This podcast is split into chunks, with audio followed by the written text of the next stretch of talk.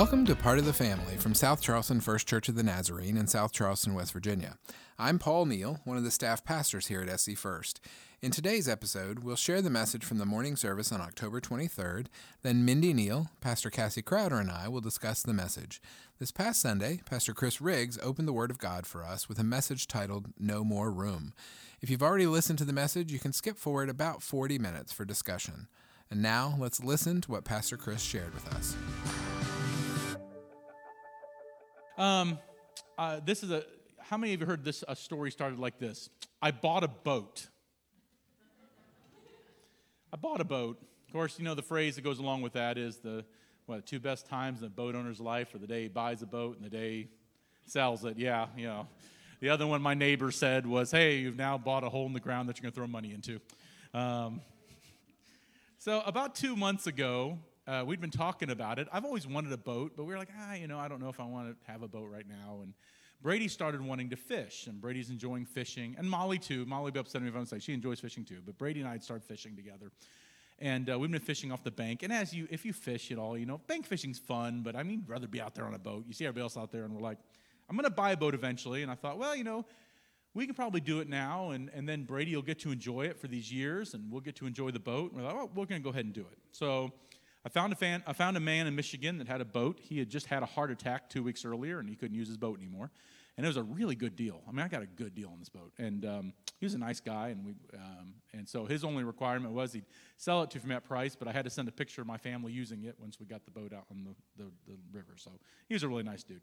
And, um, and so we brought the boat down to my dad's house. Had a couple minor repairs that needed to be done on the trailer. And then my dad drove it out and parked it in my, uh, in my driveway. And that was kind of towards the end of summer. You know, my goal all along had kind of been to get the boat. And I thought if I get it early enough, I can use it a little bit in the fall, and then we'll just really winterize it, and really next year is when we'll get to use it. But we got it early enough in this in in the, towards the end of the summer. I thought, wow, we'll really get to use this boat. But then school started. And I don't know how you guys feel, but when it comes around to August or so when school starts, man, it just got busy.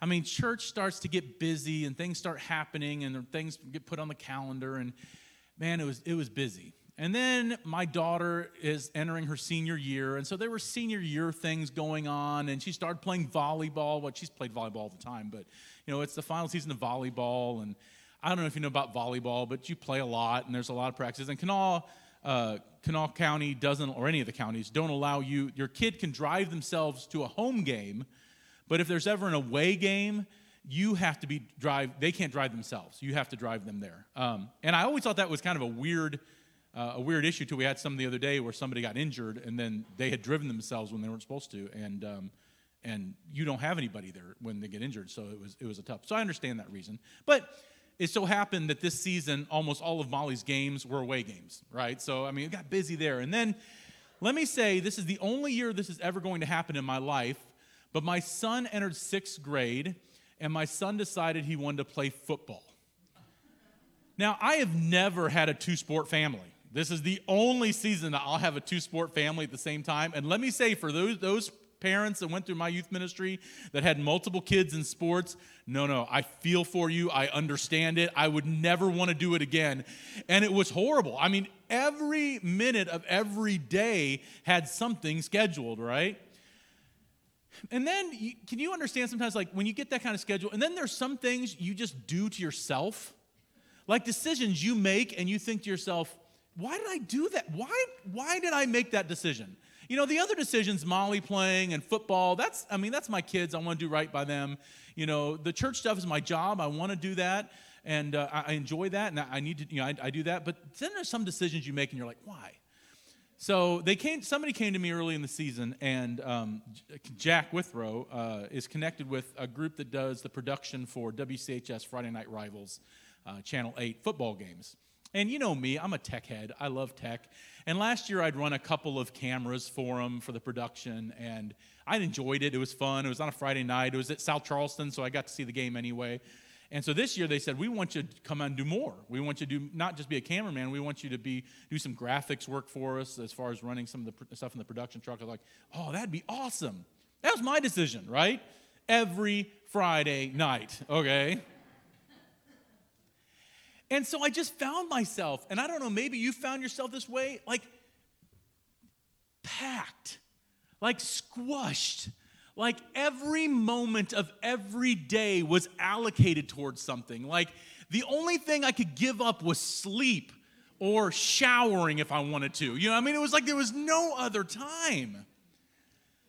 I felt like I had no more room. I almost, I kind of I thought of like when, you know, I almost felt like when, you know, I felt like the innkeeper when Jesus comes and they're like, no, there is no more room for you. You know, there, no, no, no. And it was just, it's so busy. And my boat sat in the driveway. Um, I hadn't even seen if it floated, to be honest with you. I mean, when I went to Michigan, I had seen it. I turned the engine on. It looked in good shape. I mean, it was a newer boat, so I was like, I figure it had to float. My dad thought it was nice. It hadn't entered the water yet. So I was like, I gotta get this thing done because it's gonna get cold enough that I've gotta winterize it. I gotta put it in the water. So, lo and behold, this Saturday, this past Saturday, I was preparing for the sermon and I thought this will be perfect. I'll get to talk about how busy I was, but the ending is going to be that we finally got the boat out on the water. Saturday, I had nothing going on. I was like, this is perfect. Molly had, was supposed to have practice in the morning and she didn't, and I'm getting canceled. And we're like, this is it. We're going to do it.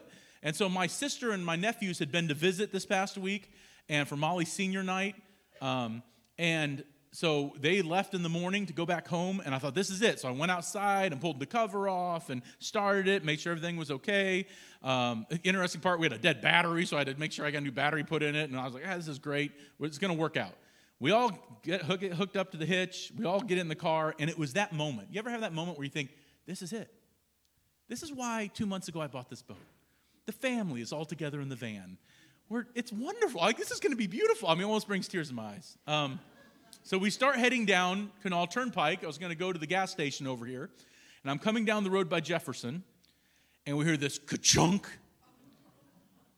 And the next thing I know, the back windshield shoots everywhere. And the boat had literally come off the hitch, had run underneath my van. My trolling motor had gone through the back window of my car and had dented in my back door. Luckily for me, the safety chains worked. And so we drugged the trailer over to where those apartments are at. I had my kids get out and we lifted the trailer up to get the wheel underneath it and got it hitched back, not knowing if there was something wrong with the hitch, if I'd made a mistake. And then we slowly made our way back to the house and I parked the boat. I thought the story was going to end with me going, we ha- I got to use the boat. I made it a priority. We did it. I actually cleared some space. We got it out there. But can I say, I have still yet to see my boat in the water. I don't know if it floats or not, but, uh, but now, uh, even more so, it has become a hole in the ground that I have thrown money into. now, and now it's my car uh, that I have thrown into that hole. But anyway, uh, you say, Chris, what is the point of that story? So I've just been incredibly, incredibly busy, and I have felt it. And I don't know if you guys feel that way at times, but I have felt it. And our mantra in our home has been just make it through October. Just make it through October. And Bridget and I both, we just get there, right? If we just get to the end of October, Brady stops playing football, Molly will kind of be done volleyball, it'll back away. But for most of us, if we've been there, we know that it usually doesn't back away that much, right? It still gets busy, and you're saying to yourself, man, we're so busy. And it's been in this season uh, when Ken has switched from um, the names of God and the names of the Holy, the names of everything. Um, that uh, the names of the Trinity, that we got done with that series and we entered into a series on prayer. And I don't know about you, but we do a podcast every week. Uh, Paul, Neil, myself, and Greg, and then we have other people come in. And we started discussing this series, and it's been a good series, and it's on prayer. And whenever I hear about prayer, let's be honest, I feel convicted. Like you should. I, prayer is important. And I'm like, this is important, and, and it's really convicted. And Greg, we've all said it's like we need to pray more. You know, when you feel that, like, I need to really spend time with God. But, but can I say this? Um, as much as I feel like I need to spend more time in prayer with God, if, if I don't do it, if I don't proactively think about it, if I don't plan for it, then let's be honest, all that is is lip service. It's my heart saying, I'd like to. I really want to get the boat out but I still haven't. It's me saying, I really feel like prayer is important, but I have such a busy life and there's no more room. I think about that, and as I started thinking about it, it's been convicting me all along. I want to pray more. But the question is, is how do I how do I get around to not just giving it lip service? Because we know, we know what God thinks about that, right? We know what God thinks about saying in our minds, oh, this is what I want to do, but not doing it with our hands and not making it happen with our actions, right? We know what happened when the Pharisee says, this is what it's right to be righteous, but they didn't do it. Right? They didn't do it. It's not good enough that I just say, wow, prayer would be great to have in my life. I'd love to do it more, but it never happens. So I, I thought we'd talk about that today. And I didn't want to do the typical sermon thing where I have three points or like you know, like six points or whatever. Yeah, but um, but honestly, I was coming up with things. How do we how do we do that? How do we pray more? How do we allow for that? And honestly, I came up with three shuns and words end with shun, and I thought, well, we're gonna do it that way. Um, so let me say, I, the first thing I thought about was this was the word prioritization. Making prayer and making time with God a priority.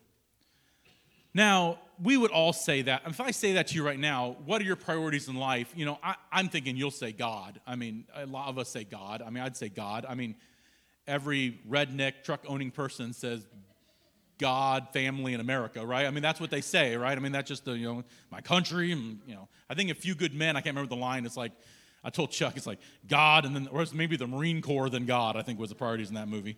Um, but then I started reading a Pew research that happened, a, re, uh, a, research study that happened in 2021. They interviewed 19,000 adults in over 17 advanced economies. And they came up a listing with, based on this question What makes life meaningful? Now you say, What's that got to do with priorities? Well, let me be honest with you. Uh, our priorities are based on what we believe brings meaning to us, right? It just does. What we bring is meaningful is what we set our priorities based on. So let me read the list because it's, it's interesting. Family and children was number one, occupation and career, material well being, friends and community, physical and mental health, society and institutions, freedom and independence, hobbies and creation, recreation, education, my boat, uh, recreation and learning, or maybe nature and the outdoors, uh, it would be next, romantic partner, serve, that's pretty low, service and engagement, travel and new experiences, and if you figured out we haven't got to where I'm wanting to get to yet, it's coming, it's coming, retirement, and then 15th, spirituality, faith, and religion. It's like, wow, wow. But, but let's be assured, spirituality, faith, and religion is directly above pets, right? Now, I know some of you are going, that's not right. My pets are way above my faith, right? I mean, some of you are like, if, if I lost my dog, we'd be in trouble. Um, but it, I couldn't believe how low that was. I was not expecting it to be that low. I wasn't expecting spirituality and faith and religion to be that, that distant. But then I started thinking about it. If you really looked at your last four weeks, all of the time that you spent, if you looked at your priorities, what you would consider priorities for the last four weeks, where would God rank? Where would your relationship with God rank? Now, no, don't hear me out. I'm not saying the time you spend at church. I'm not saying the thing the time you spend serving the church. Okay, now I, that's good, and I think that does help with priorities. I'm talking about your relationship with God. Where would it rank in the priorities? Maybe it's not as distant as we think from being this kind of a study. But I think scripture says something differently to us But we need. Matthew 6:33 says this, "But seek first the kingdom of God and his righteousness, and all of these things will be added to you." Matthew 22, 37 says this And he said to him, You shall love the Lord your God with all your heart, with all your soul, and with all your mind. This is the man quoting the Old Testament. Um, and these, this was a commandment, right? And so when I look at these scriptures, I think to myself, for Jesus, this idea that God has to be the number one priority in our lives. That's it. He has to be. He demands it. He says, I want to be the priority. I want to be the lens through which you look at everything else in your life. I want to be that thing that sits on top, not down here lower, not the time that you have that's extra, not the time that you have that you don't have anything else to do, and so you decide to break out the, the Bible or you decide that's the time I can pray. I'm saying, I didn't say this in the first service, but I'm guilty of this. Let me be honest with you. I'm guilty of this even speaking to you about this. When I was a teen, when I was working with teens, one of the things I would tell the teens is I would encourage them to read scripture or to pray. And one of the things I suggested to them was listen, all of you guys use the bathroom at some point in time of the day. When you're sitting there you read your Bible, right? Like you got you got that some time. But I'm guilty of that because what that does is it says take the time that is easy and available to you. Take the time where you're doing something else, but you can read the Bible and make that the time you prioritize God. That's wrong. God says, in your priorities, I should be number one. I should be number one. You said, is, is, he serious about that? Listen, listen to what Jesus says in Matthew 10, 37 to 39. Whoever loves father or mother more than me is not worthy of me. And whoever loves son or daughter more than me is not worthy of me. And whoever does not take his cross and follow me is not worthy of me. Whoever finds his life will lose it, and whoever loses his life for my sake will find it. Now, I'm not sure how you interpret that. I'm not sure there's any other way to interpret that, but you understand it saying that Jesus is saying, I have to be above everything else. Above everything else. It doesn't mean that there aren't other things or that I don't have priorities. He says in that one verse, he says, and all these things shall be added unto you, right? There is a life to be lived, but it's saying that God needs to be that thing that is first. He needs to be that priority in our lives. And that makes sense to me. That makes sense to me. Like, how can I expect, how can I expect for God to be that person who leads me places? God, how can I expect God to be in the driver's seat if I put things in front of him? If I choose to put things in front of him? Because those are the things that I control, right? I control those things. I'm putting in front of them. How can I possibly think that God is going to have any control over those things or any influence over those things if I'm choosing to put them first? So, guys, the first thing, if we're really being serious about how prayer is going to affect our lives and how we're going to be, our, it's got to be in our priorities. God has to be number one. There is no other option. He has to be first, and He has to color everything that comes after that. The second one is allocation on the end of it, allocation. Um, you know, something that, that Kent and Hope's here, so she can answer this question for me. I didn't know in the first service, I forgot. Yeah, Hope's like, what are you, what are you doing me? Um, I think it was Ross, but I think Ken at one point in time, I think it was with Ross, he had had this jar of rocks. Does everyone remember that? Was it Ross or you? It was for both of you, but it started with Ross, right? Okay, so, well, because he loves Ross more. No, I'm just kidding. Um, but he had started this thing with Ross where he had a, and I think it was rocks or marbles, rocks, right? And so he had this thing of rocks where it represented the number of weeks he still had with his senior, this kid, right? And when he when I first saw that, I thought, man, that is incredible. I would love to do that. And I kind of have, you know, if you've gone past my office lately, you notice that I have um, I have a, a, huge mess in there, and it represents the number of weeks I have left with my kid. Um, so every week I clean up one thing, and by the time we get to graduation, my office should be clean. No, I, thought that'd be a wonderful thing to do because it was. It, rem- it was a visual representation, those rocks were, of how much time you had left. When we know this, right? Like we know this, we only have a certain amount of time. We only have a certain number of hours.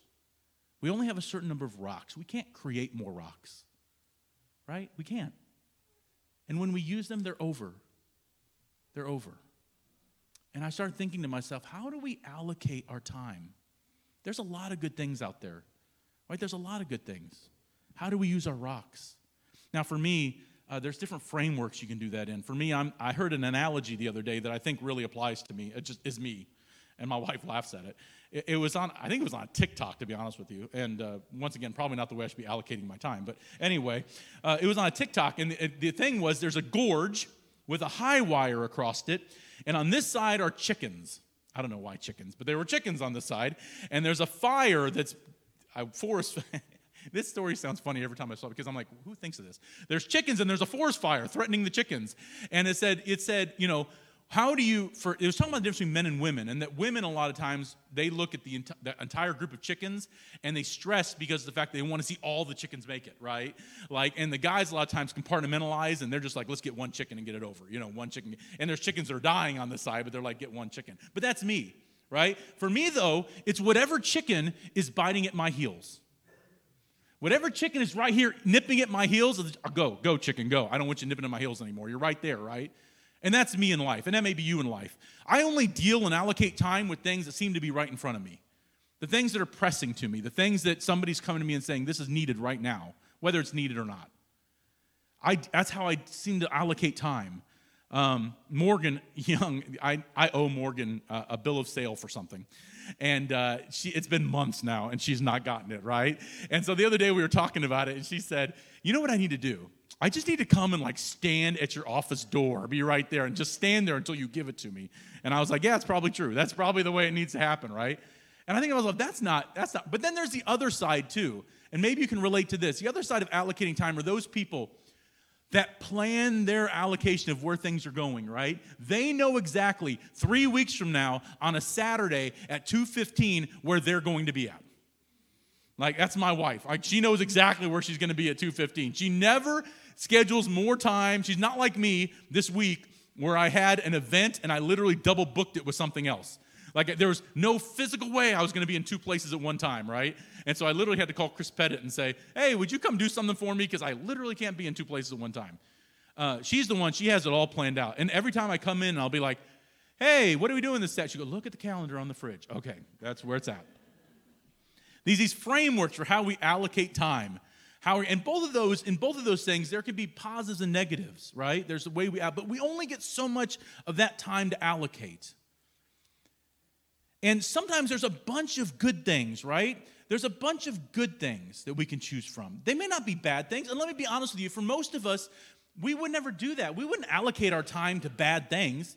For most of us, everything in front of us has some value, has some that's why it's so important to keep God as the number one priority. Because when we start allocating time, we everything seems to have some value to us. We don't walk around allocating our time to things that we think are to hurt us or hurt our family. It's all good in some way, right? We justify it. It's all good. But how do we choose to allocate? So there's a story about Jesus which I find fascinating. It's in Luke 5, 12 to 16. It says this. While Jesus was in one of the towns, a man came along who was covered with leprosy. When he saw Jesus, he fell with his face to the ground and begged him, Lord, if you are willing, you can make me clean. Jesus reached out his hand and touched the man. I am willing, he said, be clean. And immediately the leprosy left him. Then Jesus ordered him, Don't tell anyone, but go, show yourself to the priests, and offer the sacrifices that Moses commanded for your cleansing, as a testimony to them. Yet the news about him spread all the more, so that crowds of people came to hear him and to be healed of their sicknesses. But Jesus often withdrew to lonely places and prayed. Here's what I find fascinating about this story the guy was healed of leprosy. Like, you understand? I, I don't, I think there's not much leprosy going around lately, but, um, but back then, if you had leprosy, we would now, we'd go, oh, you have leprosy. That's terrible. Like, we'd still want to be like comforting. Back then, if you had leprosy, you did something wrong.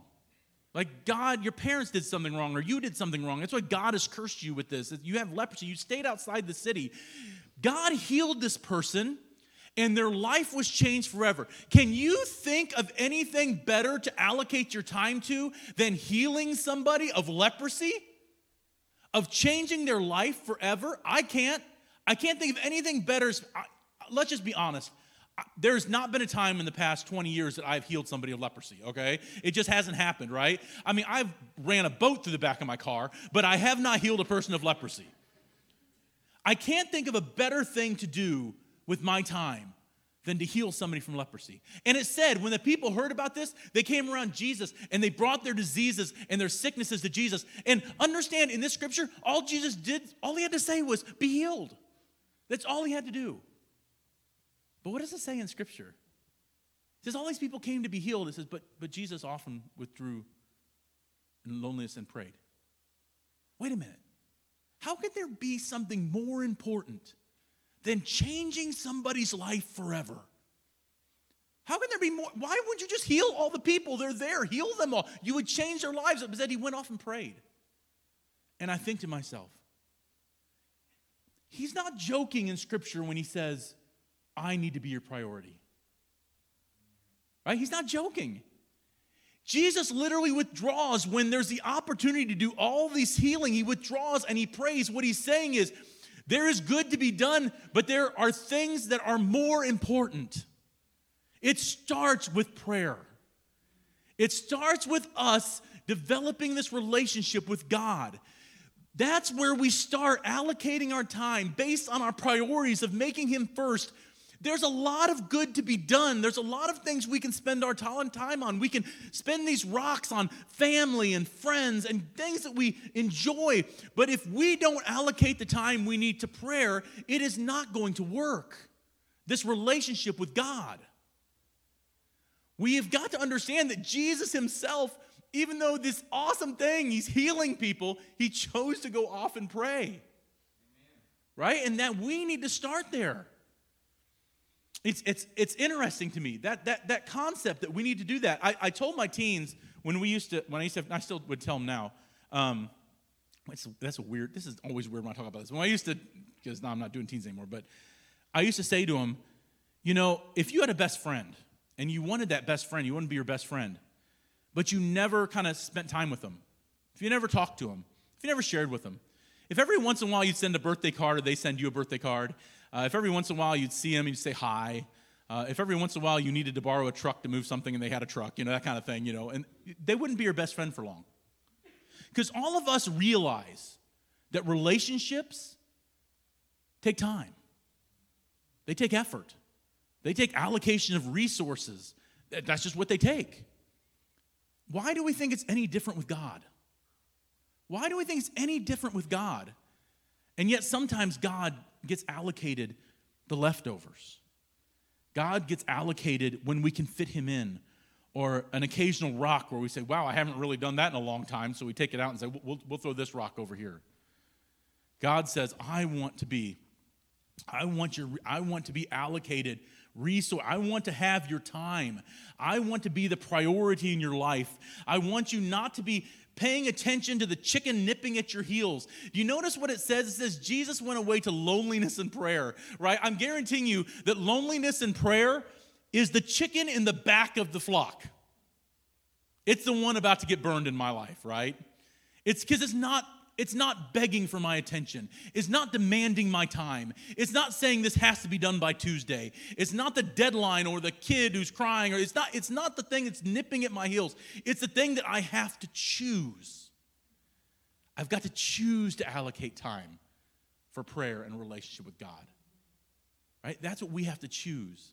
And so I've got to I have to be willing to allocate that to God. The third shun is anticipation. Anticipation. So let's say, let's say we do this. Let's say that right now you've been feeling conviction during this prayer season that you need to pray more. And today you're like, Chris, that's me. I'm so busy. I'm so busy and I so want to have this relationship with God that's active. I want to be like Gideon, where Gideon like is doing stuff for God and he's hearing God and like it's like incredible. God's using him with like six men and destroying a bunch of people. Well, not that you'd want to do that, but you'd want to follow God, right? Do great things for him. And um, and let's say then you say, God, I'm going to make you a priority. I'm going to do it. And you don't, you don't just give him lip service. You choose to do that. And you do that by seeing how you're allocating your time and you start allocating it uh, towards spending time with him and you begin to develop this relationship. And here's where some of us end up and it dies right here. Can I say this? We have to be understanding, we need to be anticipating what God is going to be doing in our lives. We've got to be anticipating what God is going to want to do in our lives.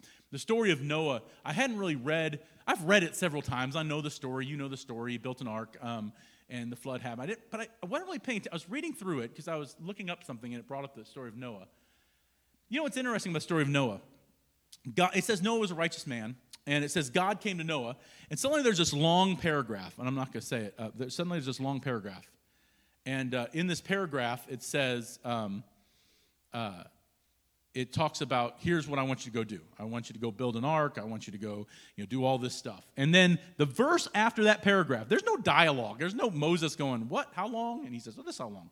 At the end of that paragraph, when he's all done, he this is the this is the first Genesis 5:22. It says, Noah did everything just as God had commanded him. And I'm thinking to myself, that can't be the story. Like, literally, seriously?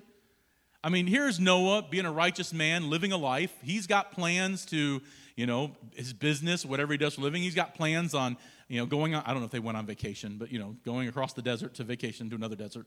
And, um, you know, he had these plans. Maybe he thought he was going to buy a few more camels, um, whatever. I mean, he had these plans, right? Like, this is his life. It is, I guarantee you, his life was just as crowded as our life is, right? We don't have to work the land. I mean, literally, his life was probably just as busy as ours was.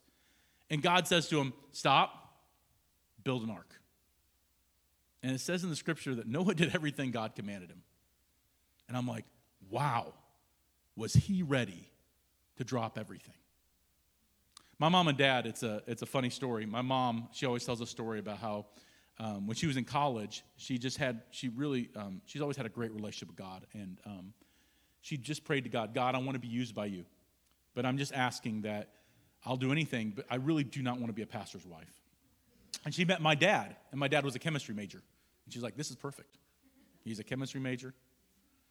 Then my dad got called into ministry, right? and my mom was like, she, and she's not, my mom doesn't joke a lot. Like, she's a funny person. She doesn't joke a lot about things. Like, she was being serious when she's like, I had a moment where I really had to say, I don't think I want to get married to your dad because I do not want to be in the ministry. And, um, and so she finally let God work in her life, and she accepted that call with my dad into the ministry. And she said she always thought, well, it's, it's not that bad. It's, at least I'm not a missionary. And um, so four years after that, my dad got, and her got called to go to Africa. Um, and and uh, she's like, oh, she goes, I never thought, she goes, that was the last thing I hadn't thought. But, you know, um, I said it in the first service. One of the things that we were here this week and we had Doc Wickline's funeral, and um, David Troffer spoke at it. And you know, at the end of my life, when I come to the time of my allocated time, um, David Troffer said this about Doc Wickline. He said that he was a man of God. He was a man of God. You know, I've been in some funeral services where that doesn't get said. I've had funeral services where they were a great family person, loved their kids, loved their wife, dedicated father dedicated worker, built a career. When I get to the end of my life, I want them to say, that was a man of God. And you know what, my parents, um, see if I get through this. Um,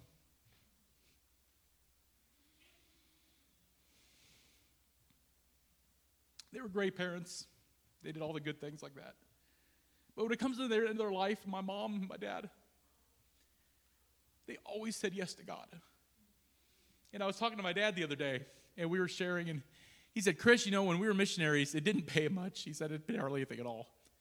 He said, but we followed God because that's what he wanted us to do. He just asked, and we did it. And he said, and we never really gave thought to retirement. We never really gave thought to what the future is going to hold. He said, I'll be honest with you, we gave thought to what it's going to do to our family, but we thought God will take care of it. And it wasn't easy.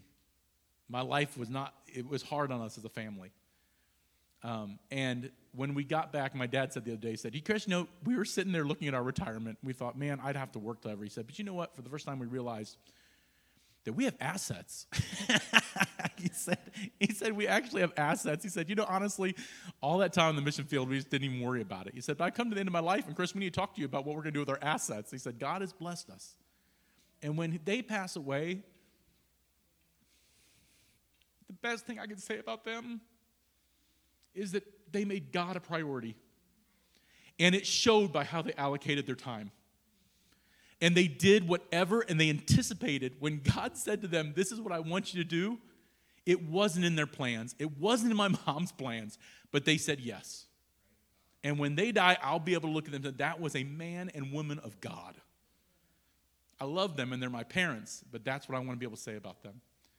And so, can I encourage you? I encourage you in this is that we can ask God, we can improve our prayer life, we can be in communication with God. But can I tell you that if you're not anticipating for Him to do incredible things in your life, you're going to miss out.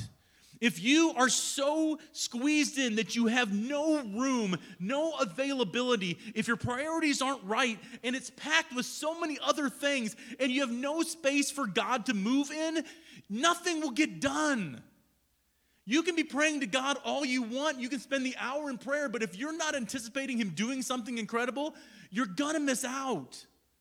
Because I can't know a story in the Bible where somebody says, I am available, God, and God doesn't do something with that. Right? So it's not just about us saying, God, I'm to make you a priority, and God, I'm to pray more to build this relationship. Because what's to happen is you're to do that, and then God's going to call you to something big. And you're going to say, oh, I don't know. I've got so much. You don't understand. It's my daughter's senior night, and it's I've got family, and I've got this boat I'm trying to get through the back window. I mean, I've got all of this stuff. I've got all this stuff, God. And God's going to say, well, you're just going to miss out. Because it says in Scripture, He'll make the rocks cry out. He'll use somebody.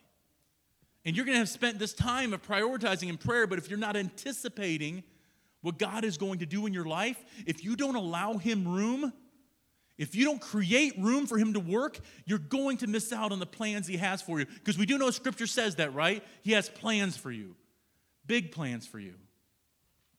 So I hope this series on prayer convicts you. I hope you feel like you need to pray more. I hope you feel that your relationship with God deserves more attention. I do. I pray that for you. And I pray that you don't make it lip service. I pray that you choose to make God a priority, the number one. And that just doesn't happen in here, but it happens here with the action and the way you allocate your time. Right? All the stuff is good. I love family and I love friends and I love the stuff I do. I even love my boat. But the reality is, is first is God. And He deserves the best of my time. He doesn't deserve to, he doesn't deserve to be the chicken in the back. I need to make sure I grab him and I put him up front and say, God, I want you right there. I want you to be telling me what to do next. Inform my actions. Help me to anticipate your moving. Help me to get behind where you're at and what you're doing. And when you have plans for me, help me to always answer to be yes, Lord. Yes, Lord. Amen. Kyle's going to come up here a second, and I don't know if the band, I, I, I asked for him to play a song. But let me say this, this first this first step is always the first step. You say, well, Chris, I don't know. I want to do that, but where do I, I mean, you got to make time somewhere, right? And here we have a couple minutes. What if you took a step and said, God, right now, man, I know this has, life is crushing me, and I know I need to make time. Because at the end of the day, the only thing that's going to matter is my relationship with you. Lord, help me to be in contact with you more. Help me to pray more. Help me to anticipate by looking and saying, God, whatever you'd have me do, I will make time. I will, I will prioritize you. I will do whatever you ask. May it be said of you at the end of the day that you were a man or woman of God, and He was the priority, and prayer was a priority in your life. Let us pray. Heavenly Father, we thank you so much for the blessing you have given us of relationship with you. And we take that for granted sometimes because everything else around us is so busy and so takes so much importance. It just seems like it has to be done. There's things in our lives that have to take precedence. If, if, if work doesn't happen, if, if family, if this just doesn't happen at this time, it's just, and it presses in on us. But help us to realize that you are first we can work our entire lives. And when we get to the end of it, it's just going to be you. All of the other stuff is going to be added unto, but it's going to be you first, God. I just pray you would help us to do that in our lives. That through this busyness that we hear your calling on us, calling on us to make room for you, calling on us to be closer to you. And help us, God. Help us not to make it lip service. Help us not to walk away from here just saying, I'll find time somewhere. But really help us to start doing it, to start putting our faith into action and putting you first through both our priorities and how we spend our time. Because we know that when we do that, God, our relationship with you will be great and you will supply everything that we need. you will supply us with all of the opportunities we need and all the plans that we need and all the resources we need to be able to do what you want us to do on this earth. And we will get to the end of our life and we will look back, and just like my parents, it will, you have blessed us.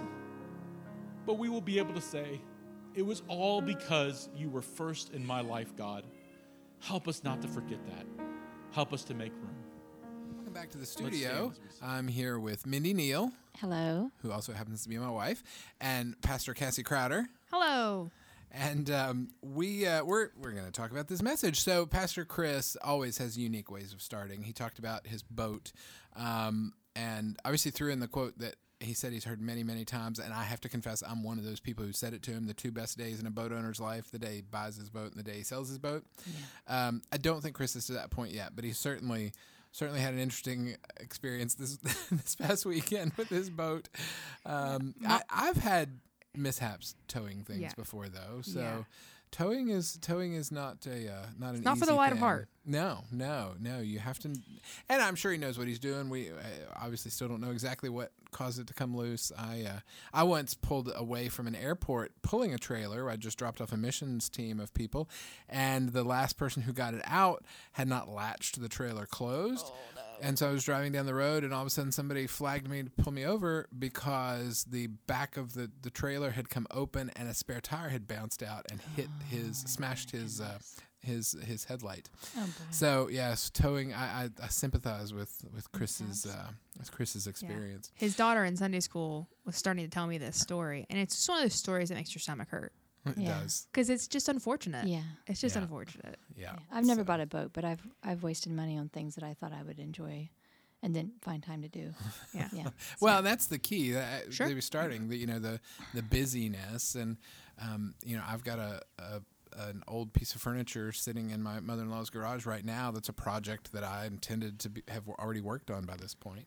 And you Um, didn't. I didn't predict that you wouldn't work on it. right. That didn't happen. I didn't. I say. said it, would, it could be winter before I worked on it. I did. Okay. I think it I isn't did. winter yet. Winter Right. solstice is in December, so Um, November's the month. but we all do just get busy and so it really did fit right in with this prayer series because that is something that, that greg and, and pastor chris and i have talked about in weeks prior on the podcast is that we don't take enough time to do that to make it a real priority which ties in with uh, with pastor chris's first point there what jumped out at you um, from from these points that he had the the three points Pastor Kyle sang a song during worship called "Available," um, and man, when we were singing that song, it hit me because it's just something that you know Pastor Chris talked about as well that we have to choose to spend the time with God. right um, that it is a choice. You know, we constantly have things buying for our time. Um, and with that knowledge, I mean, we really do have to make it a priority or it's just not going to happen. Right. And um, I often think about, you know, our relationship with God, just like not, not to compare our uh, regular, any other relationships to God's relationship, but to a degree, you know, our earthly relationships would not exist if we didn't communicate. right And so, you know, when we are not making time for prayer, we have to assume then that our relationship with God is going to struggle, just like Mhm. our earthly relationship would. for sure I thought uh, from his point that he made that um, it was interesting. He talked about how important Jesus' role was here on earth. And he, he referred to people being healed and Jesus taking time to be with them. And um, he he points out, even Jesus though, you know, being the Son of God, being, it, you know, part of that triune God, would take time and, and separate himself out to go talk to the Father God yeah and and that's such a good example to us that you know even though things can seem really important like healing people or letting people know how to actually live life as a good christian you know he still he he did that by demonstrating that he needed to talk to father god Right. And I think often, you know, both with the prioritization and the allocation points that he made, so often we the things we're busy with are good things. Um, they're just not the most important things. Sure. They're not the best things. And so it, it can become tricky. Um, yeah, I thought it was also interesting, you know, the study he quoted about that what brings people meaning in their life. Um, it, I think that's also almost a chicken and egg thing. You know, why is why is spirituality and and religion and relationships with God why is that so low on the list? Well, it's because we don't prioritize it. You know, so many people. Um, I think we're all guilty of that. But uh, as we look at uh, the world outside of the church, in particular, um, they haven't experienced what that's going to be like, and um, so they, they haven't made a priority or, or or or put it high on their list. So it falls lower and lower. You know, you make time for what's important to you. Sure. Um, Pastor Chris mentioned how he is a what's available to me right now at this moment kind of guy. right, the chicken pecking at his ankles. Yeah. I love that. yeah, that, analogy that, image, he yeah. gave. Um, and you know, I think I think we're all different in how prayer affects us and how we pray. Um, but it certainly is something that we have to make time for because it isn't always easy because it isn't right in front of us. Right. You know what I mean? Like all these other tasks that we have to do in our daily life appear to us right in front of us. And so Right. we have to actively engage in a conversation with a loving father compared to, you know, uh, both of us are married. We we know that in a relationship we see our spouse and we see that person right in front of us so we actively engage in that conversation. Whereas uh, with a relationship with jesus we have to we have to choose that. And i think there's a real importance of that and i think that was one of you know i can't speak for god but we can see all throughout scripture that he wanted the relationship. Right. and to have a relationship there has to be that choice. And yet again that comes down to i have a, Evan quotes right here i have to choose to spend time with god. It is a choice. And so we have to in that prioritization aspect of life we have to decide is that a choice that we're prioritizing. Right. Well, I always love whenever a pastor preaches about Mary and Martha yeah because it really, it really helps me release my guilt that I don't have a clean house. I mean, that's really, I'm like, okay, you know, I what's am my priority at the feet here? of Jesus. That's right. That's right. That's right. That's why This there's is dust on my on my counters. That's right. We are living in this house. this is a house lived in. I uh, I really appreciate. I always also always like when when a preacher brings in you know his personal experience or Mm. family experience to just talk about his parents. Um, you know his mother's prayer. You just don't let me. Just don't let me marry a preacher, Lord. Right. And then, of course, he, she fell in love with somebody who was called, and so that became a call for her too. And then, well, at least he's not a missionary. And then they ended up on the mission field. Um, But that was his anticipation point. Like, did she really anticipate God was gonna gonna pull a fast one there? That may be. Yeah, and yeah, the anticipation, you know, for Noah was, you know, trusting that even though this is a crazy idea to build an ark, Right. Well, I anticipate that God has a pr- good purpose for it, so Sure. I'm just going to roll with it. So, Uh, there's a real peace in living that way too uh, that you know the the thing I've talked about before is a quote that I learned when I was in college trust in God then do the next right thing and that trust that if we are actively seeking him even if we don't have this clarity even if it feels weird to us sometimes that if we go forward in that that God is either going to redirect us or he's going to meet us there um, and so that is that that anticipation that he was talking about for sure um, Yeah, I and loved- one of the things, what's the old saying? Um, if you want to make God laugh, tell him your plans. You know, that would certainly be true Right. for, for Chris's mother. Um, Yeah, I loved um, that he quoted, but they said yes. You Yeah. know, that was um, at my first district license meeting in Summersville um, on my path to ordination. I have it written in my Bible um, about him saying he had the, the person who was speaking that night talked about said, "But because you say so, I will." yeah. And I love that line because mm-hmm. my plans are not sufficient. and Right. my plans I will cause me anxiety and will cause me fear and will cause me doubt, but his plans are sufficient. And I actually read a, a, a book one time about the women of the Bible it talked about how mm-hmm. Noah's wife was never given a name. We don't mm-hmm. know who Noah's wife was, but you talk about a woman of faith, her husband who said yes, she went right along with him. Right. Even in the doubts, even in the chaos, even all the people saying Noah's crazy, she said, This is my husband and I'll stick with him and I'll go with him. And so he said yes, but she did too. And so I, I, think her name was Tammy Wynette, and uh, she, she's the one that wrote "Stand, by Your Man." Oh, there it is. Um, That's it. Noah and Tammy Wynette. Yeah, that's But it. no, that's an excellent point. Um, any any last thoughts? Uh, anything you didn't you didn't get to express? I will say this about a TikTok that I saw this morning. It really made me consider how I'm prioritizing my time as I'm watching TikTok. Um, but it was a guy who said, if the only time you feed yourself is on a Sunday, you will starve. Ooh, that's good. Um, and then that said, this we're not talking about food here. Right. You know, and so that's so important that yet again, especially with prayer, meditation, worship, any of these things that draw us closer to the Father, if we and Pastor Chris's sermon was called "No More Room," Mm-hmm. we have to make room. You know, that's something that we have to choose, and so um, Sunday shouldn't be the only time we're getting spiritually fed. Right. And that, that's a choice, though. You know, we we we preach to ourselves first, and so what are we preaching to ourselves? It's a good reminder of this was a good sermon to remind me of that. That Mm-hmm. um, shouldn't just be Sundays and Wednesdays that I'm getting fed. Right. Uh, I need to be feeding myself those other days. Yeah. All right. Well, that'll wrap up our conversation. We want to thank you guys for listening in. Um, we'd love for you to join us any Sunday morning if you're not already. We have services at 9 a.m. and 11 a.m. We have Celebrate Recovery at 6 p.m. Uh, we have wonderful kids ministries. They're gearing up already for their Christmas program. We have fantastic youth ministries. Pastor Cassie is our youth pastor. She's actually about to run out the door to, to get ready her, her last minute sprint. preparation for youth group. She's Um, allocated that so time. again, come see us any Sunday and get involved because we want you to be part of the family.